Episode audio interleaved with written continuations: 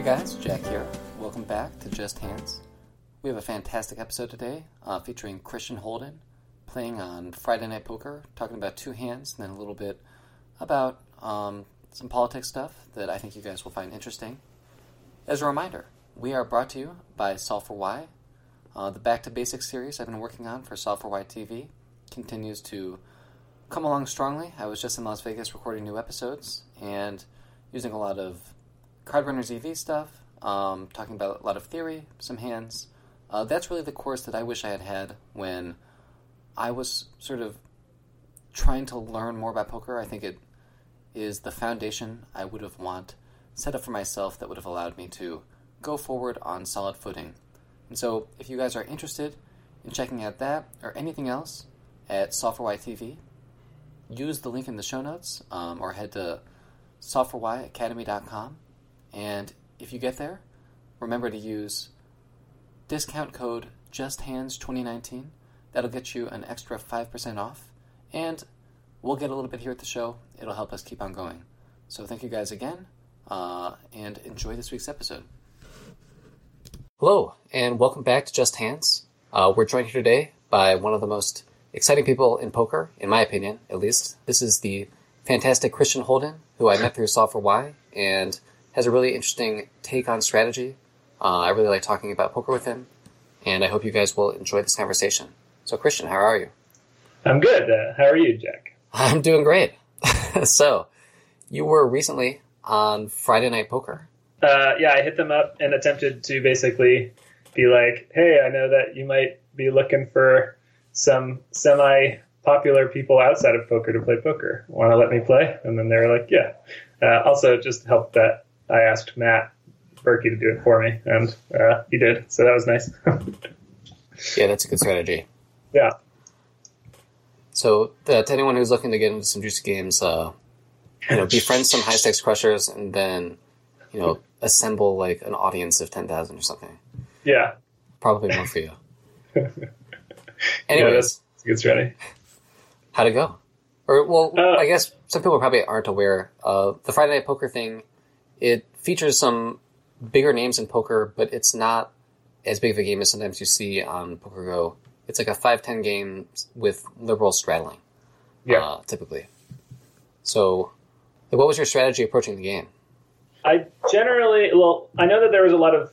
I knew who was going to be in the game beforehand. Uh, there was three people who I didn't know anything about, and then there was three people that I could look up as much as I wanted about, which was uh, Maria Ho, Kitty Kuo, and uh, Kristen Bicknell. So I have a PokerGo subscription. So I just basically looked up their names in the search and watched as many hands as I could find by them to get an idea of how they were going to play.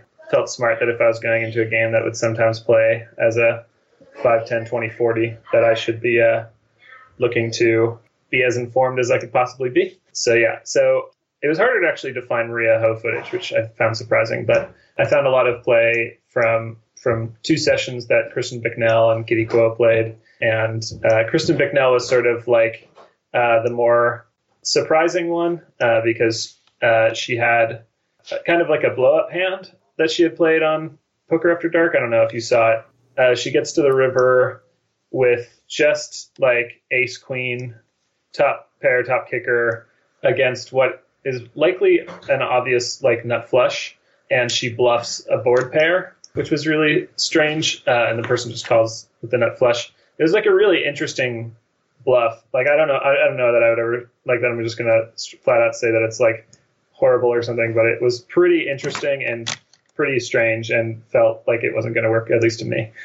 Uh, but also, I saw the cards. Uh, so I just I just saw that at least Kristen Bicknell was rather creative in how she was going to to play her hands. Another thing about this is that I noticed that she uses a down bet c bet strategy on the flop, as I think both Kitty and Maria as well use.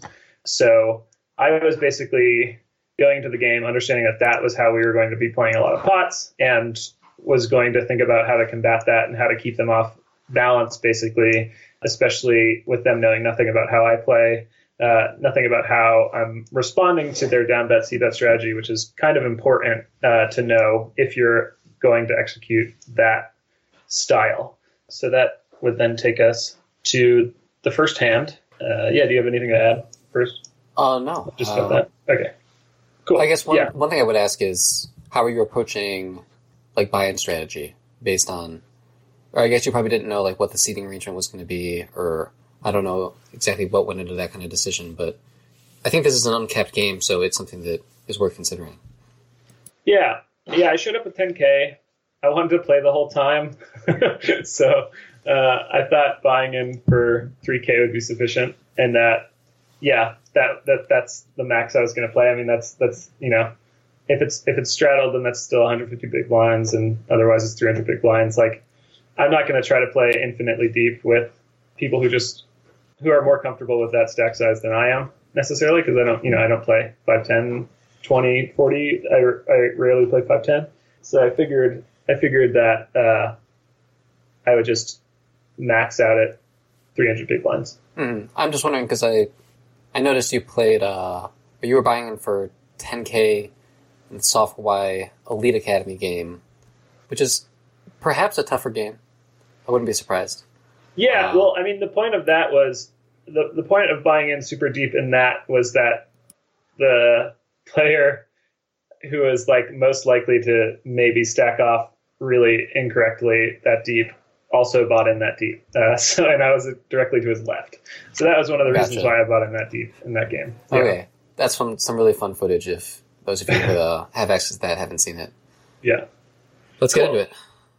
Yeah. So we're playing seven handed. Uh, I have 3K. It's 510, no straddle. And I open under the gun uh, with King 10 off. And uh, one player folds.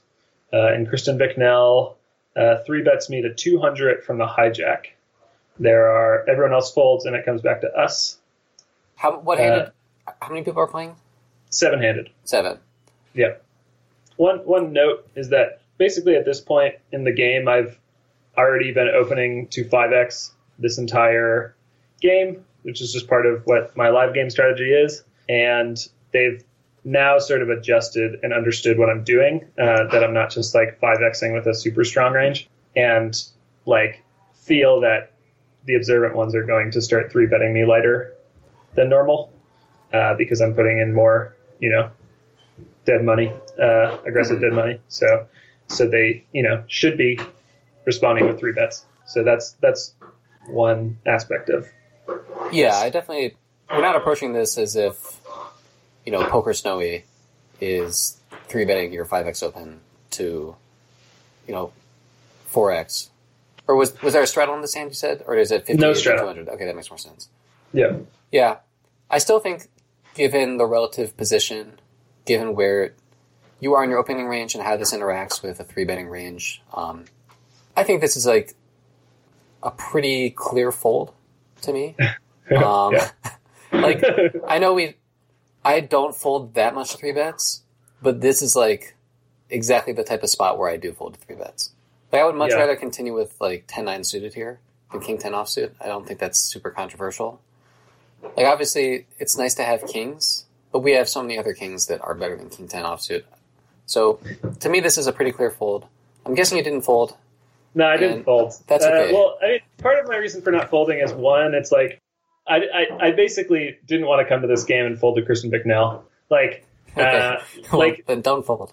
well, yeah. I mean, like, I just feel as though, like, one, she's exercising a down bet strategy in the flop, which means we're not going to be playing too big of pots, like, right off the bat, uh, even though she's, you know, 4x my 5x open. Uh, like, yeah, we're playing for 200 big blinds. Uh, we're playing, sorry, we're playing, you know, like a relatively swollen pre-flop pot, but, you know, we're 300 big blinds effective. And, you know, I just generally will want to play pots with Kristen Bicknell, even out of position, even with the bottom of my range. Like, you know, like this deep, I, I feel like I can justifiably, like, it's not too big of a mistake. Or, like, I feel like going post flop, I won't make enough giant mistakes to really justify folding any of my opening range to a three bet this deep uh, in this game versus specifically Kristen Bicknell, who I know is going to be the widest with three betting. Uh, yeah, basically that. hmm Yeah. That's I guess I don't.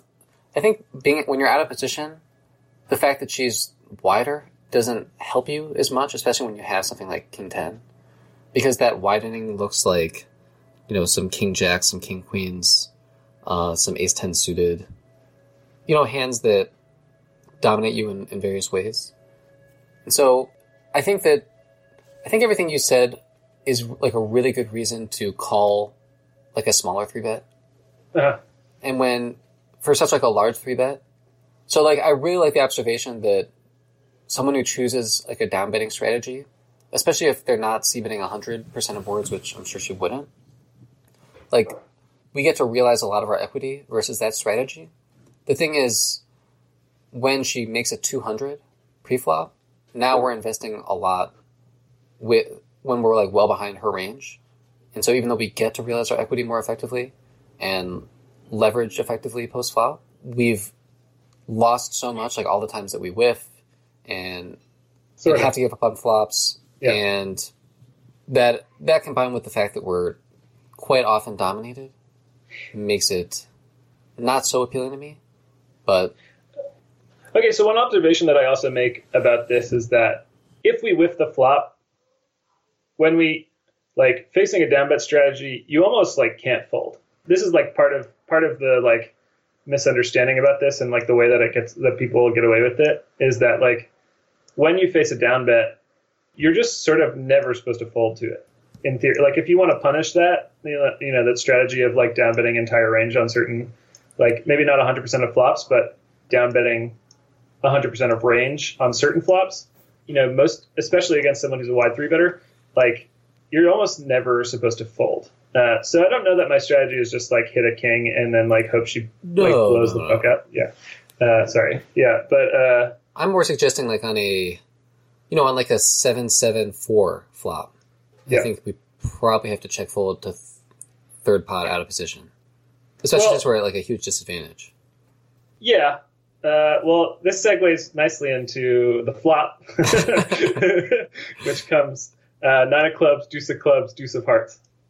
Well, that's different Uh, than seven seven four, but Okay, yeah, Yeah. yeah. it's still a tough spot. If we have backdoors and no, okay, well, go ahead.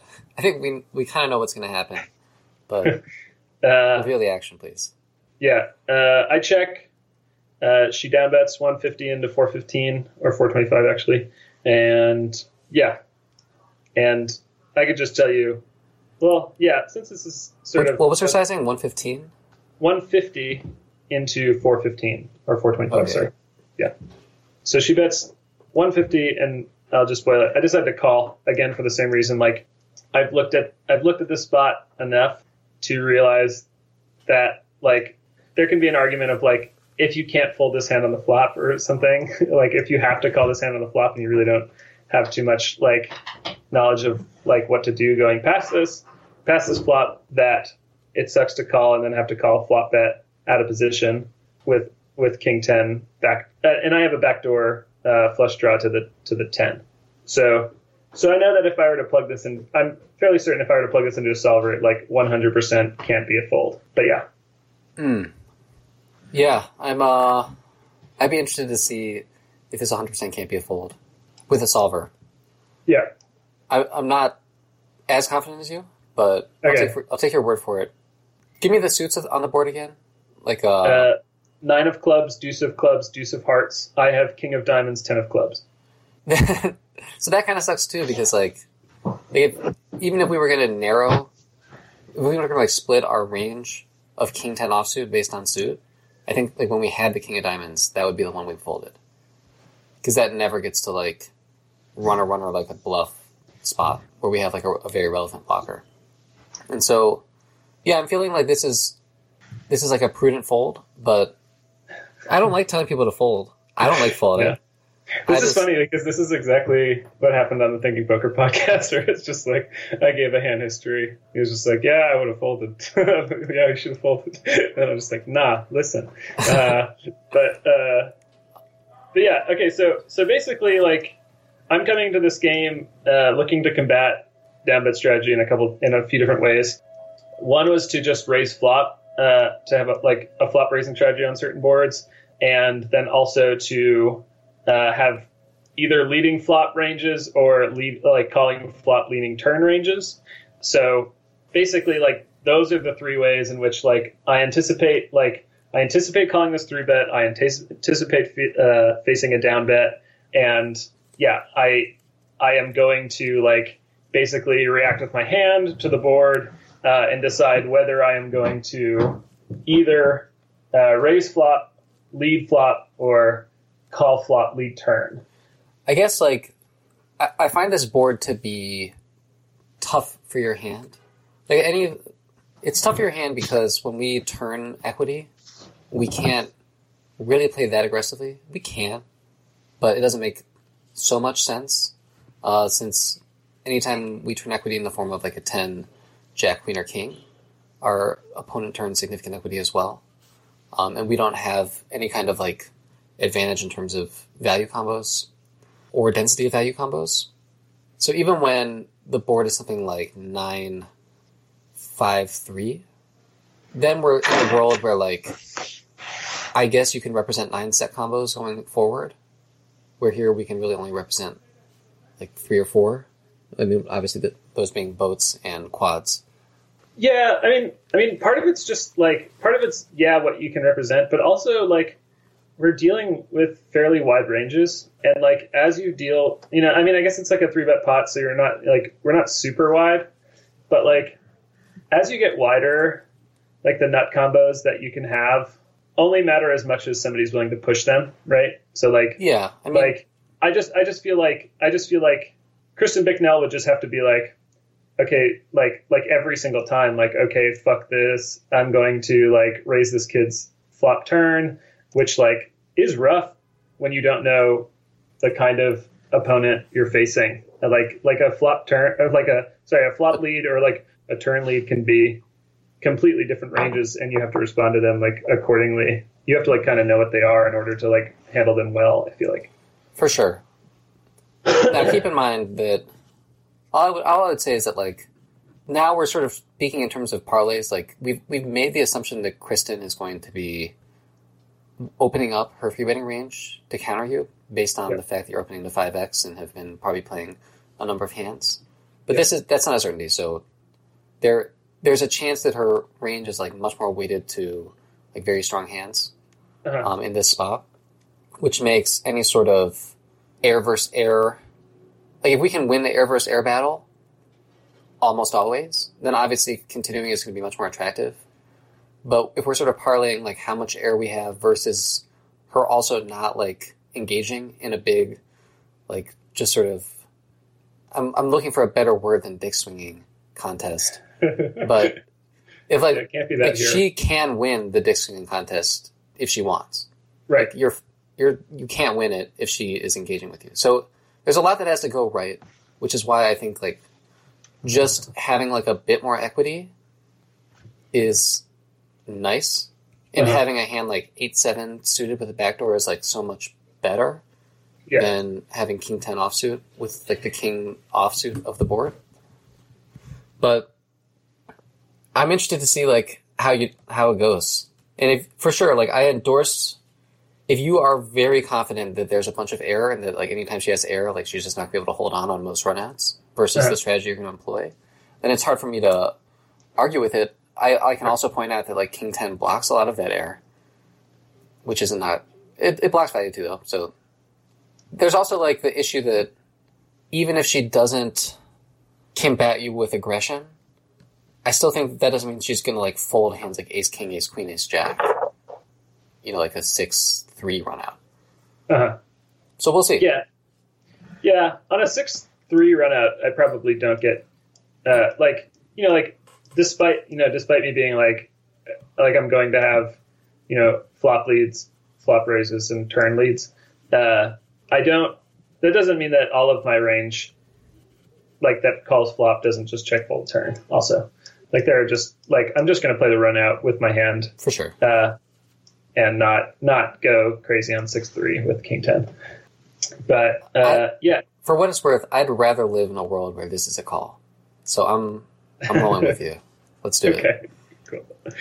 Turn is the absolute gin card, I believe. The Jack of Clubs.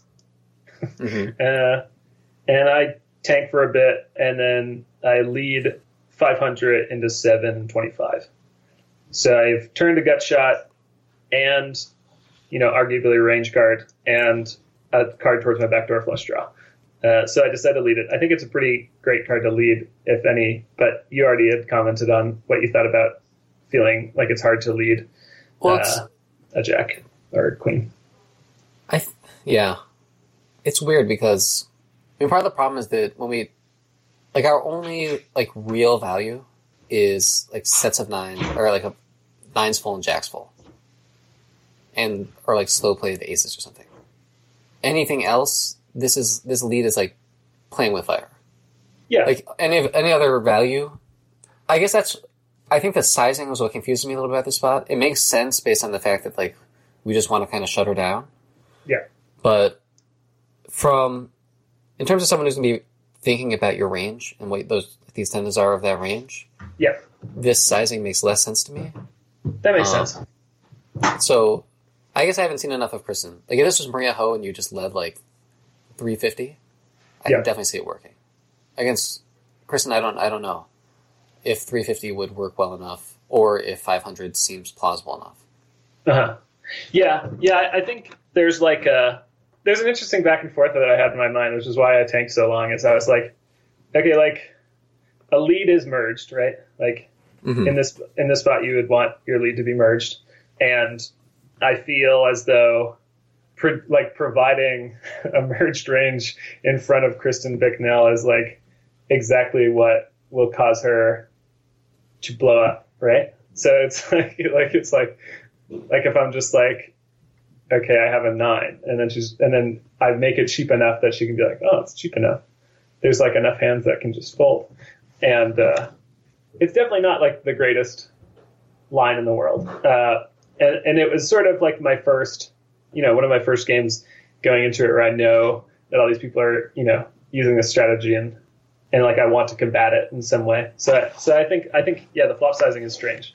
Uh, but that was sort of what I was going through my head. Is like she's more likely to fold her shit and not attempt to combat me if I go smaller, which I should with my range.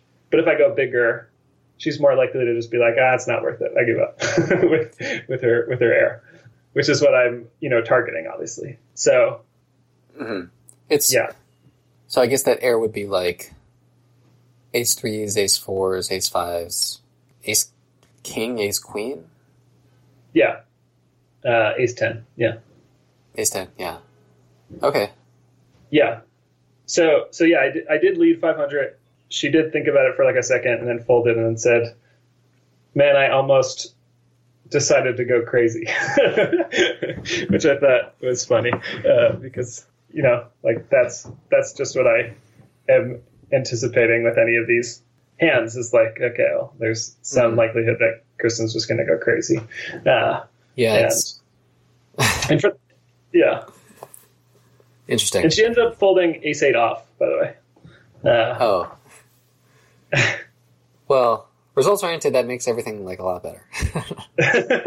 yeah, there were hands like I mean, again, there were hands that I saw uh, in the poker after dark where she is just like like doing some tourney player stuff and three betting like offsuit like junk aces and like just down betting like just basically down betting flop hoping that she gets away with it uh, and like yeah if I thought that kind of thing was more of a possibility, like I, I do think king ten becomes a much better call pre-flop the more like just shit aces get three bet. yeah because then just not having an ace becomes so important. But it even in that world, like I might just prefer four betting. But yeah we're just so deep though like the point the point of being this deep is Yeah. like you know like I know, but you're already like you're already on this train where it's like you're just too wide and you're not going to play well, and so to to take it post to say like I'm going to take it post flop and make you not play well there versus just like say okay I'm just going to make you give up now. uh, it's it's a battle I often wage internally because I also tend to take it post flop, and like I think one of my former co-host Zach's strengths was that even though he had post flop chops, he often just said like, look, if I think like I had I can get this big edge post or pre flop, and someone's just way too wide because they're overreacting to my frequencies, and they're just not going to like be able to stomach a four bet. Uh-huh. then I'm just going to do it. So it's something to consider. But Yeah. Definitely knowing more about what you know about Kristen's three betting frequencies, you know, I'm erring more towards you on all streets, but I still think it's a little bit. I just think this is a really shitty board uh, Yeah. for us, and Yeah. yeah. All right.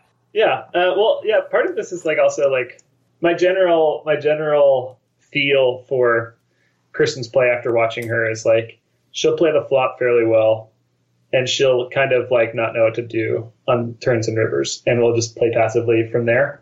That's like another thing about this is like like a down bet a down bet flop strategy works because people will respond poorly on the flop. If people respond well on the flop, and you don't know what to do on the turn, then it's kind of a bad strategy, I think. And that's sort of just the the overarching theory that I had going into uh, this game is that like despite these like high like well well known pros or whatever employing some of the best strategies from some of like learned from some of the best players like I just think like I just I'm just anticipating that they're not as studied as they would need to be For sure. about it. Uh, I, I think introducing the turn lead to combat that is really nice.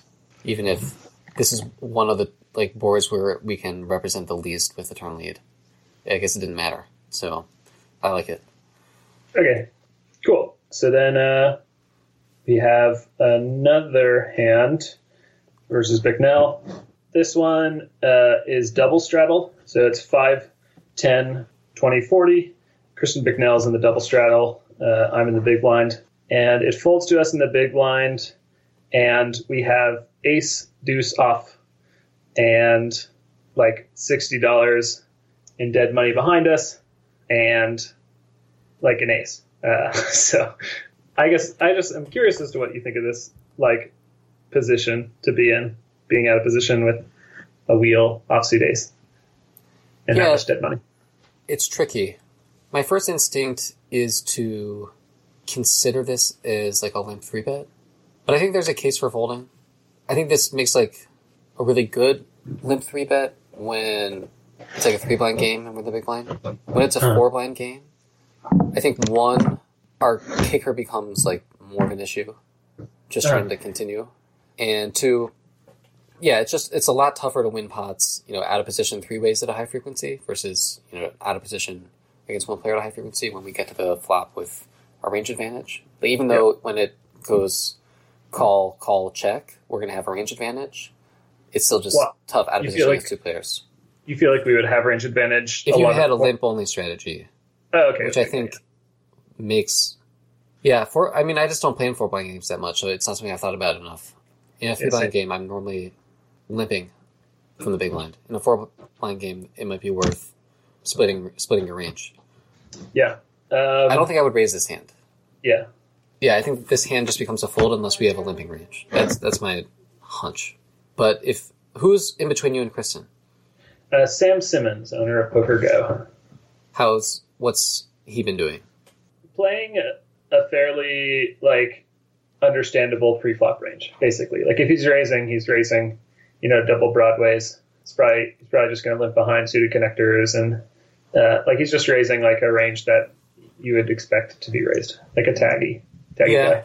Okay, again, with that player, then I think maybe there's more of a case for opening ace deuce offsuit. Like if it was more of a like a solid pro plus, Uh-huh. then I think folding is probably just best. With like a tighter player uh, who's going to have like more face up ranges, Uh-huh. then I think you could probably get away with raising. You still have to deal with Kristen.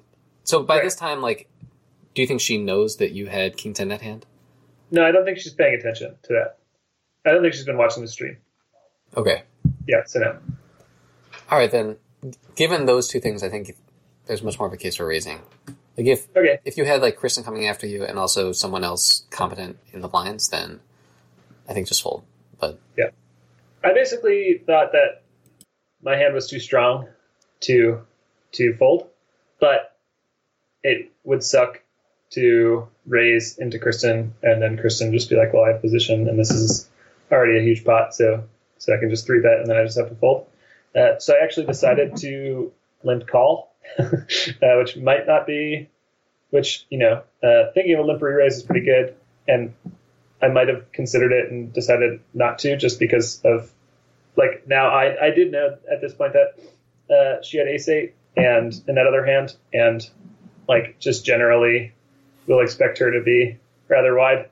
So like I feel fairly comfortable just playing wide range versus wide range. What I like mostly what I've been playing uh, lately is is just online uh, 200 NL zoom, uh, like six max zone on ignition, uh, and I'm using wide ranges there. I feel fairly confident using wide ranges versus wide ranges. Uh, so I limp called Sam Simmons folds, and Kristen makes it 140, uh, so like 3.3x uh, over my limp, uh, and I decided to call. Okay. Yeah. The flop comes King of Hearts, Ten of Clubs, Deuce of Hearts, the pot of 305. Uh, I check, and she down bets 100. Uh, Do we have the ace of hearts? no. Okay. We have the Ace of Spades. Probably just call.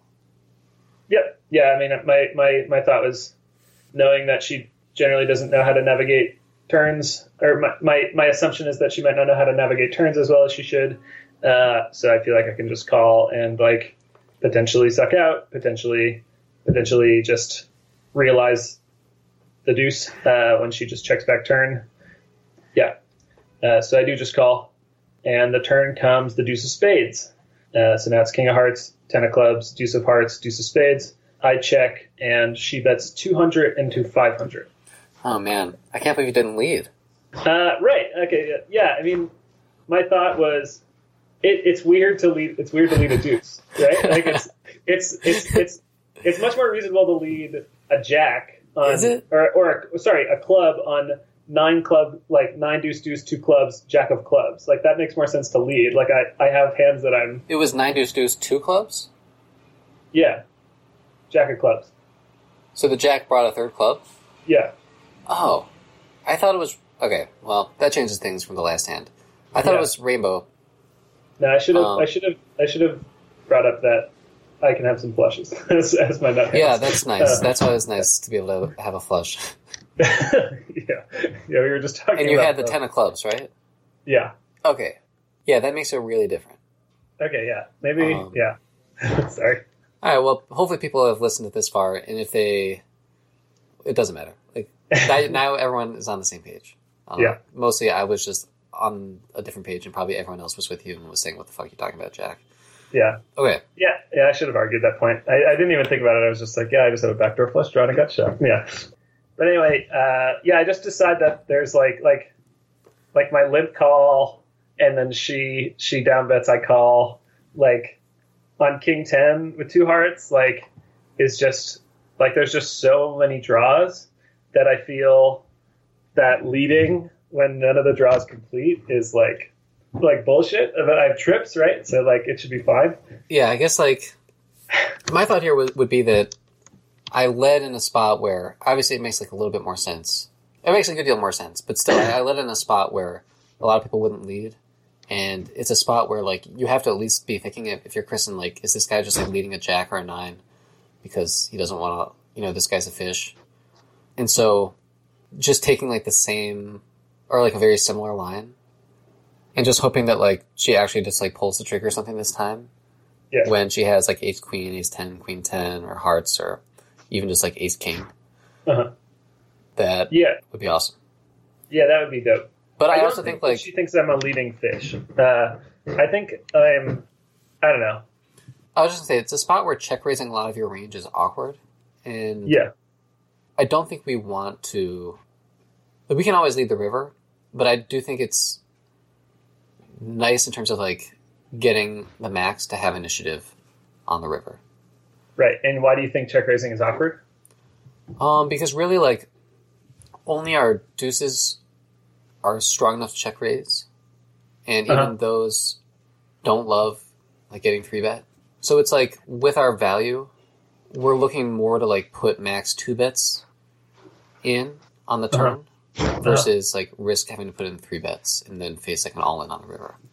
Like obviously when we have a deuce, we're probably calling off, but it's not like the greatest thing in the world. And there's going to be like runouts that make we're gonna have to check raise check on like a fair amount of runouts. So there's, Uh-huh. I think, But let's let's let's also look at her turn sizing because like if she like pots the turn or like uses actually a polarizing sizing, she's using like a pretty face like what feels like a face up range sizing. She goes 200 into 500.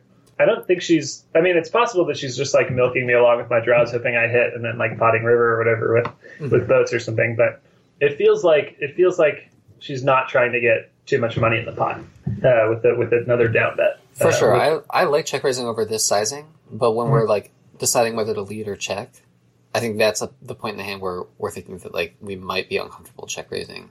That's real. Yeah. But also, like, right, it's like either we face a size that is, like, easy to check raise, or we have a great bluff catcher versus, a big sizing. But I don't know. Yeah. I No, know. I, I mean it's Yeah. hard. To, you can't go wrong at this point. yeah, yeah. Right. You're right. No. I mostly like lead because it's the most fun. But yeah, I just, I'm just thinking about what I'm representing, and, like, if I, like, what, uh, she would have to think that I am a fish with too many bluffs if I am leading the deuce, right? Like, it just like it's kind of like I'm repping. I'm repping. She could very smartly maybe like fold sometimes because she's just like, "Wow, you have no bluffs," or like, "You suck," and like I've tried. I've played as hard as I could to not suck up to this point. So Okay. uh, I just feel like it's really, it really is. It's fun for sure because you're just because you're. It's like it feels like you're a scientist, like like going into un unexplored territory or something. I don't know why scientists would do that, but uh, I just feel like it's really strange in terms of like for me thinking about what my range would be leading. That's not just nutted. well, And- yeah, I, I think you might be projecting too much of like understanding that your leads here are nutted. Right. Because I can't think of bluffs. I can't think of bluffs that don't just suck to bluff lead. Yeah, I think what we're when we lead, we're more hoping that like it comes across as like top pair or like a jack looking for protection, Okay. sort of in like a futile fish manner. But yeah, Which I is think- actually also, I don't think a bad. Now that you now that you mention it, I don't think it's bad to lead King Jack facing a down bet. But I yeah no, no, yeah, I don't. I agree, but that is kind of falling in. Like, there's not a huge difference between like a deuce and king jack. yeah, yeah, you're right. Anyway, I do agree with you that it might look like you just don't have bluffs when you lead, and so I think there's definitely a case for check, starting with a check and evaluating based on sizing for especially that reason. So we check C two hundred, and then that's like I think a pretty clear check raise. How big do we go? Uh, I went to 700. Okay, what? How deep are you guys again? I started 4K effective.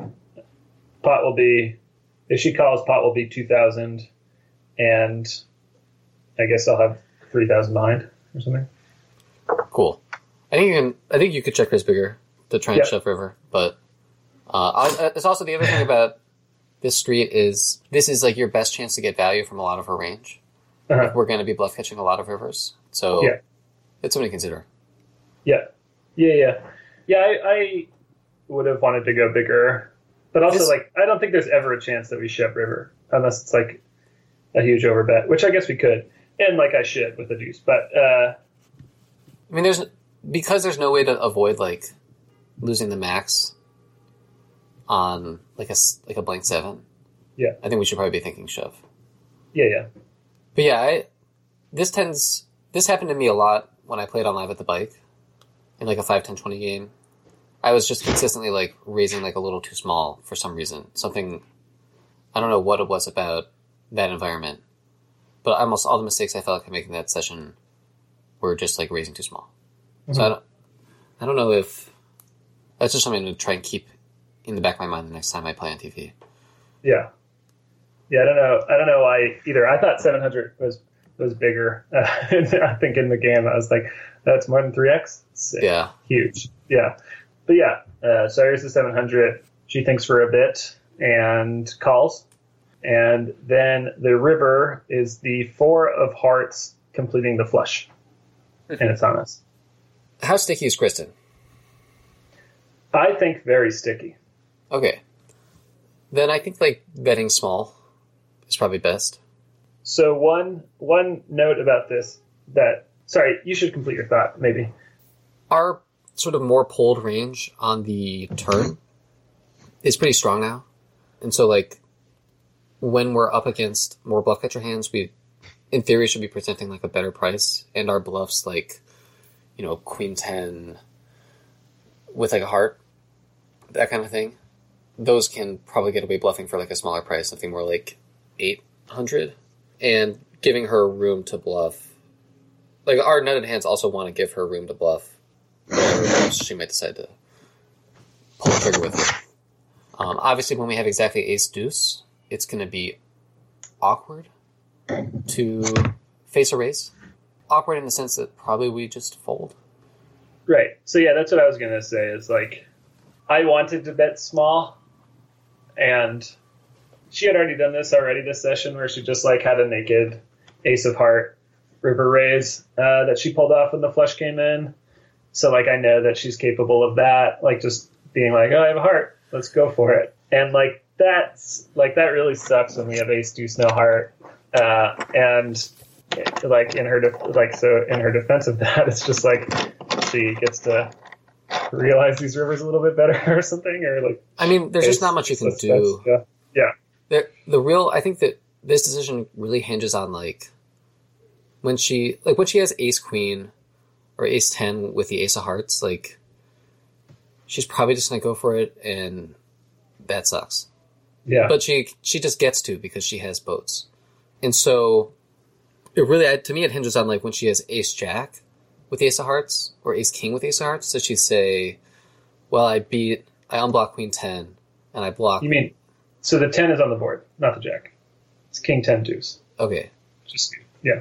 So when she has ace 10 or Yeah. ace king with the ace of hearts, does she decide to raise or does she just decide to call blocking value um, and beating bluff, bluffs, beating like queen jack? Are you asking me?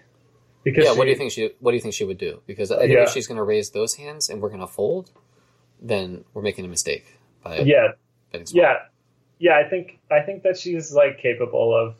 I don't know about Ace King, but probably like probably Ace Ten. Uh, but like again, going back to that other hand that like was like the infamous hand that I saw before going here. Like like she did like turn like a pretty weak. I guess like in a sense a weak bluff catcher with no blockers into a into a bluff on the river. So it's like it's pretty hard to know that she's not going to like just be bluff heavy on river Right. raising spots. Well, then I Yeah. guess we probably just have to call instead of yeah, bet bet just call. bet call. Yeah. Yeah, I mean, I, I think that's if that's how it's going to shake out, that's great. yeah, And it just it, it also means like if she's going for thin value, then she gets the max, which isn't great. But Yeah. I I actually think that part of what's nice about this situation is that like when she has the nut flush, I think there's like a pretty good chance she just shoves for value. But when she Uh-huh. has like the queen eye flush, like she doesn't shove for value. That's that's good. And maybe some nut, maybe like some of the times she's the type of player who wouldn't shove the nut flush on like a paired board. uh And so if her value raising range is like thinner than it should be and her bluff range is wider, then it could work out really nicely. And I think it's that's more likely than her being light on bluffs and like always shoving the nut flush and having all combos with nut flush to begin with. Yeah. I took a a crap. I, I checked like a baby, and she checked back uh, Jack ten with the Jack of Hearts. Yeah, I guess you just figured you didn't have any check folds when you tanked like that. I don't know. yeah. I didn't I didn't tank too much on the turn, but I did give a little bit of thought uh, to like, God, it would suck to get raised. Check. Yeah. Uh, yeah. That's about as much thinking as I did in the moment, probably. Yeah, I bet you would have got it all. yeah. Like it's, I was, just, I was just like, God, if I get raised, I have to call. That sucks. Check. Which in reality, I should be like, if I have to call when I get raised, that's a fine spot. but yeah, it's just like I was.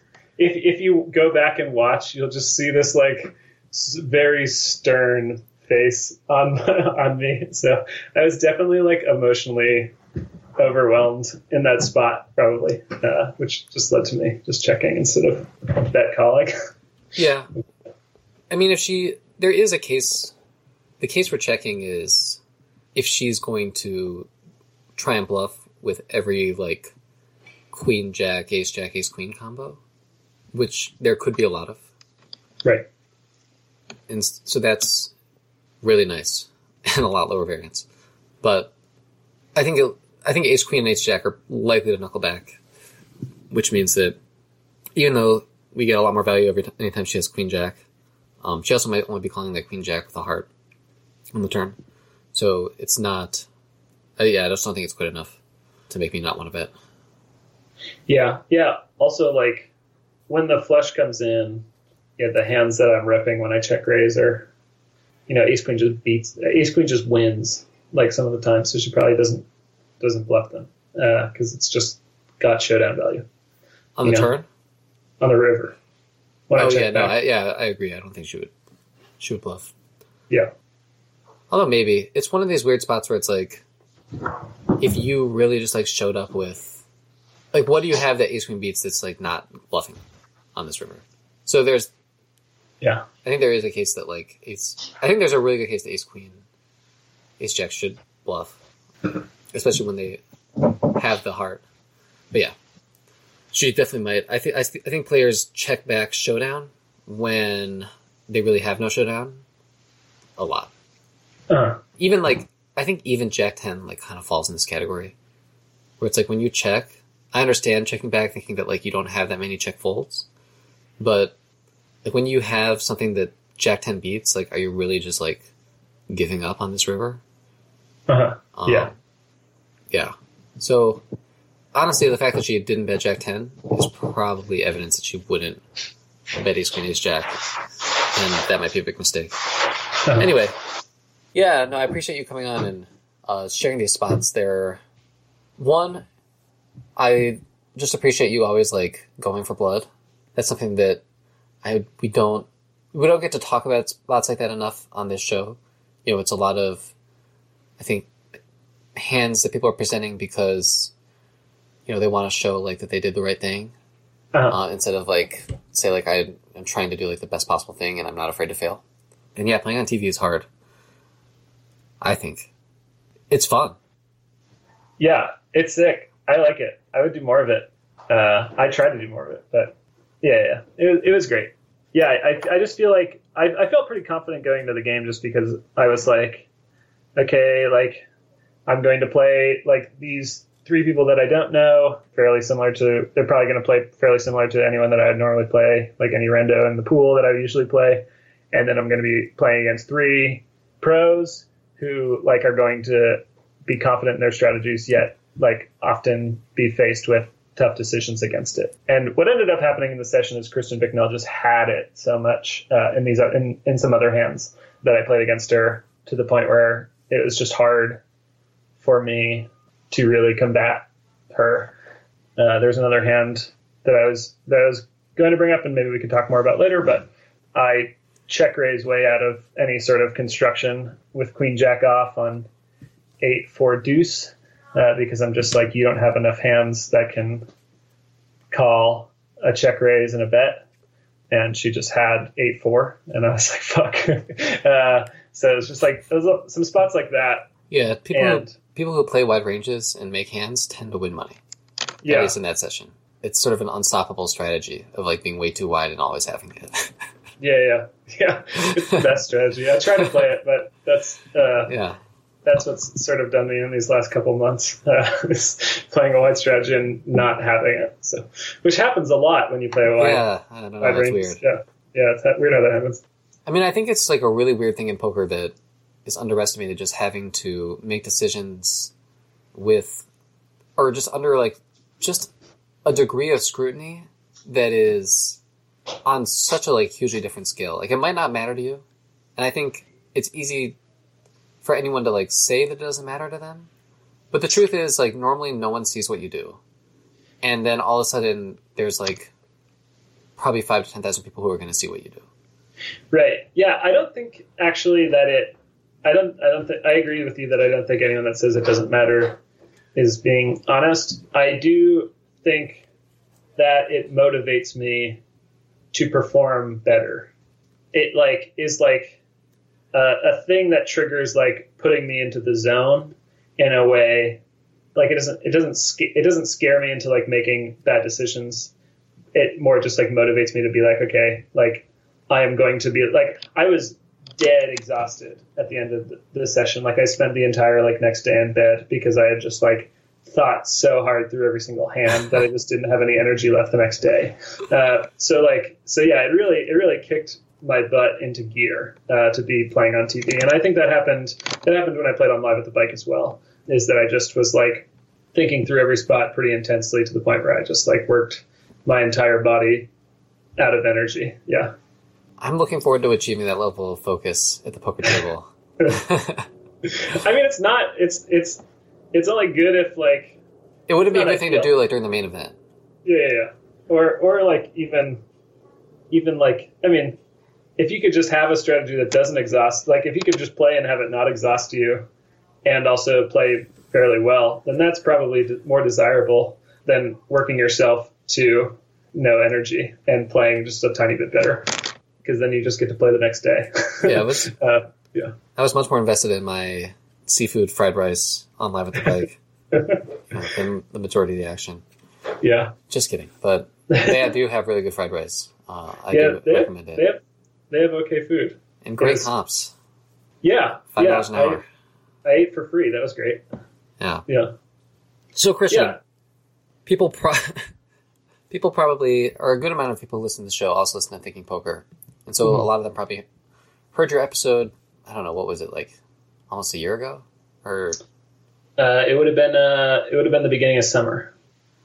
okay, so like six months ago. That's right. I was Yeah. in San Francisco. Anyway, so in that conversation, you spoke about being an anarchist living in an unusual living situation. I think people probably have heard throughout this podcast people coming in and out uh, in the Yeah. background. Uh, Yeah. Hopefully, it wasn't distracting. I don't think it was. Have you gotten anyone that you're living with into poker? Not anyone that I live with. We've had a lot of discussions about it because I, I live here, and there's some people that are just generally into scheming, and they're like, "Man, I don't want to work for anybody. Like poker sounds dope because you know that's that's like part of the appeal, right?" But like in general, it's just like you know people have an aversion to gambling and view poker generally as gambling sometimes too, and they're just like, uh, I don't know if I want to do that, but I trust you. Uh, there's there's some people that I know that are other competitive gamers, like like like play play other games. We've been we've been like a lot of the people that I live with. We just got Super Smash Bros. and have been like like watching a lot of videos of like pros playing and like learning about Mhm. like high level Smash strategy uh, and uh, just talking about that. So that's cool. But uh, in terms of my immediate people that I live with, no one's into poker. Although we have talked about, uh, there was a kid uh, that we had met who was talking about developing AI uh, to beat poker players, and we had a lot of discussions about AI and stuff. But yeah, There's a lot of you know, sort of strands of anarchism. Is there sort of a more nuanced term that describes your sort of political views or your views of how humans should organize themselves? Uh, most of it lately has been like social ecology, uh, which is the work of this guy Murray Bookchin, who's uh, like a more contemporary anarchist thinker who has influenced like a lot of activism uh, in the U.S. So he did this thing called the Institute of Social Ecology, in which he would invite activists from all over the U.S. to come, and he'd explain his ideas of social ecology and then send them back to their communities. Uh, so, so a lot of like activist thinking has been like slightly informed by his thinking without no too many people really even knowing his name, and more uh, explicitly, I guess there's like the the movement in Rojava. Uh, in in the Kurdish region of like Syria and and in the Middle East there, uh, where they're organizing along like basically this guy was a con- like the the guy that's sort of uh, leading this movement in Rojava was a communist who had gone to jail and started reading Murray Bookchin and then came out sort of like really influenced by his ideas. And a lot of people are looking to that region as like a pretty uh, interesting like political like experiment, I guess. Like sort of this city and region who are like you know fighting against ISIS and have like women on the front lines in their military and are like organizing in fairly uh, non-hierarchical structures. So yeah, that's that's that's what I've been more interested in, I guess, and a lot of people around me have been more interested in. Murray Bookchin. That's interesting. I Yeah. wonder what it is about Murray's that are drawn to anarchism. Since I've been reading a lot of Murray Rothbard, who obviously is coming to like a stateless solution in- from a very different mindset about how maybe humans should be interacting or transacting with each other. But yeah, that's we're two for two. How does how does your community see poker as a profession? You know, relating to sort of broader goals of the movement or as sort of a way of earning money or contributing to i don't know. Like I don't know how you guys would view it.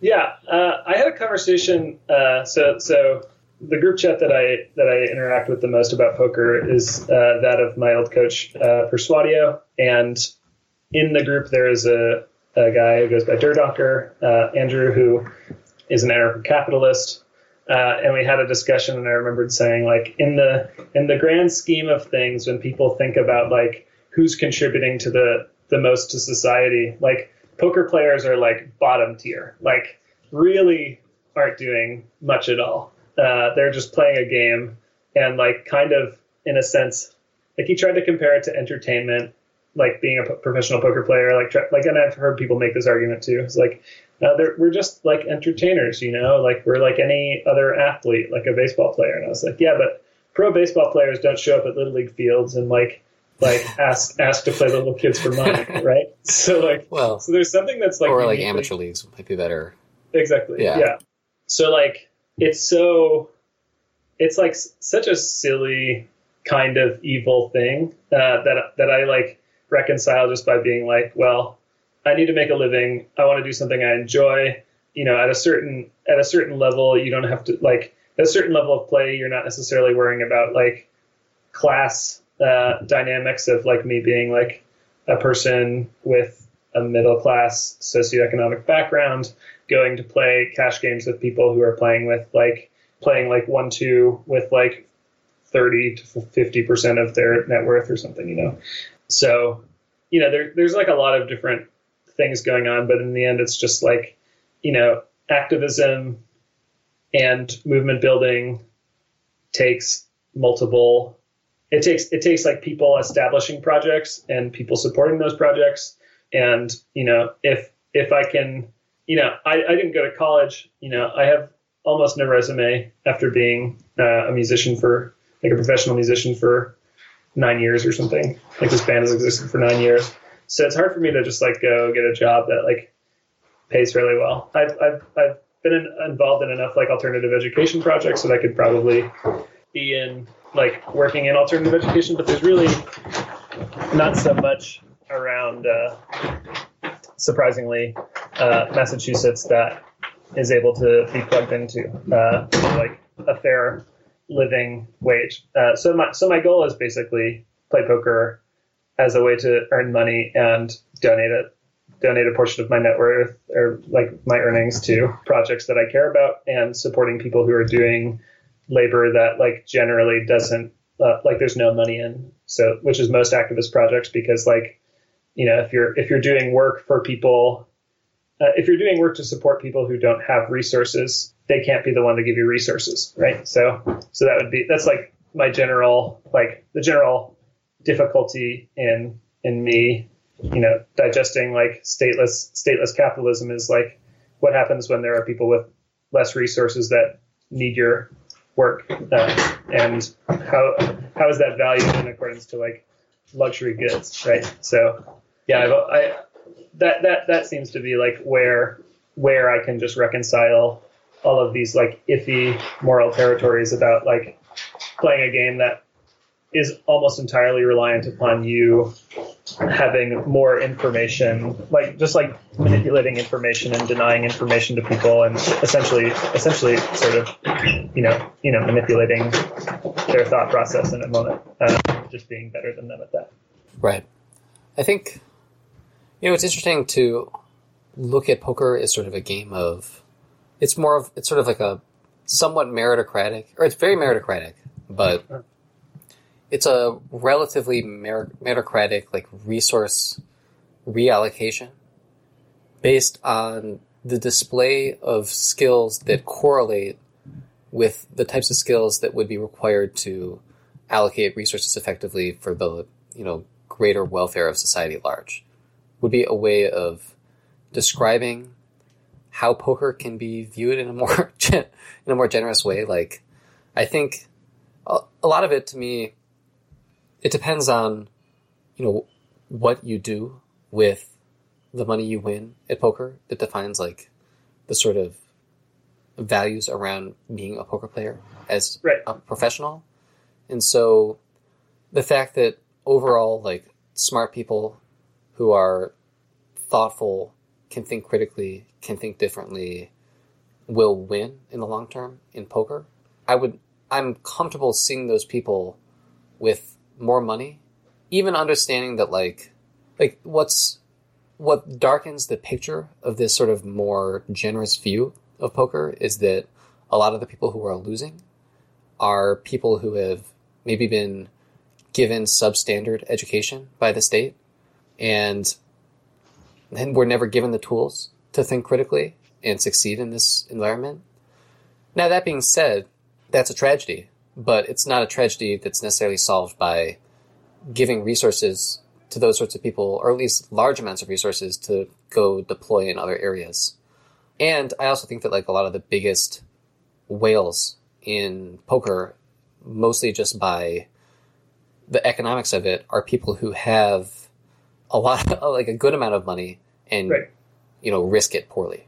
And I think Yeah. those are the people who we would most like to see a reallocation of resources from. Yeah, I don't. Well, I don't think I don't think you can view societal politics in the same way that you view poker. I think it's a completely different environment. I think like I I wouldn't ever argue any like you couldn't you couldn't use poker to argue uh, any sort of socialist uh, model. Like it's just the the fun, like the function of it and and what your goals are and and are just are just way different. I think than any sort of societal model. Well, Uh, right. No, I'm not. It's not an yeah. analogy to a societal model. Okay. It's a it's a voluntary, nonviolent method of reallocating resources from people who have displayed like less competence to people who have displayed more competence. Essentially, Yeah. Yeah, that's any game, right? Sort of. any game for money that has you know skill Yeah, or some sort of monetary unit. yeah, yeah. Now, it's. I think the the natural follow up question is if you have displayed the competence required to win in poker, and your goal is to like accumulate wealth in order to use it to create the world that you want to see, poker's probably not your best course. But I think, as you mentioned, and as I can relate to, it is a course that provides a lot of flexibility. And when you're young or career options are more limited, I do think it serves an important role in that circumstance. Yeah. Yeah. Yeah, there's also just like yeah, I, I don't think that it's going to to make me like a buttload of money, but I, I, I feel as though it's like a fine like a fine way for me to to spend my time in a, in a sense where I don't have many other work opportunities as it stands. Uh, so yeah, so I agree. Uh, so, Christian, I know you need to get going soon. Is there any sort of method for listeners to stay in touch with you, see what you're up to? Yeah. Anything like uh, Yeah, I have a Twitter. I almost tweet nothing about poker because none of my friends want to hear it unless I'm unless it's like I'm on TV. uh, but uh, yeah, my Twitter is at moldyfish, and you could ask me poker questions there, and or like you know respond to certain hand things there. that's really my public way of, of contacting me. Uh, if you wanted to contact me privately, I have an email, which is which my poker email is just moldyfishy uh, at gmail.com. That's just my screen name for everything. So yeah, those would be the ways. And are you? I saw you were making some content for somebody. I don't know if you want to. Get Yeah. Uh, yeah, that's all private stuff. Oh, okay, it's- never mind. No, yeah, well, it's it's just I have a coach, uh, and we have a private forum, and I was just I did a I did a little like webinar thingy on efficient learning and and construction stuff, and then posted that there. Yeah, I think But yeah, being a musician is a really good method for like learning how to learn and internalize things. So, yeah, I'd be curious. I feel like your perspective on that in poker might highlight like a lot of the things that I've thought personally about that subject, coming from a background of, you know, practicing the piano quite a bit for twenty years or so. yeah, we might have completely different ways of approaching music though. So like so like I am not a skilled instrumentalist uh, in any in any means. Most of like I think my skill in music comes from like songwriting and like structuring of of that. But I'm not a like I'm, I have a friend who's going to uh, Boston Conservatory right now, and or, or I guess yeah yeah Conservatory School of Music, and she's talking about all the different ways in which different people there are uh, like just super instrumentalist and not like don't know how to compose. And I think I guess I guess from that angle I'm the exact opposite where like I, I can think kind of abstractly about how I compose, but I can't really uh, I can't really do the sort of efficient learning that I needed to do to learn an instrument. Uh, so so maybe uh, maybe maybe uh, I can't provide the the thought that you're thinking I can. But yeah, Well, we'll see. cool. Yeah, let me know what you think of that. Yeah. Awesome. Christian, thanks again for joining us. Uh, Yeah. And I'll see you, all of you listening to this uh, next week.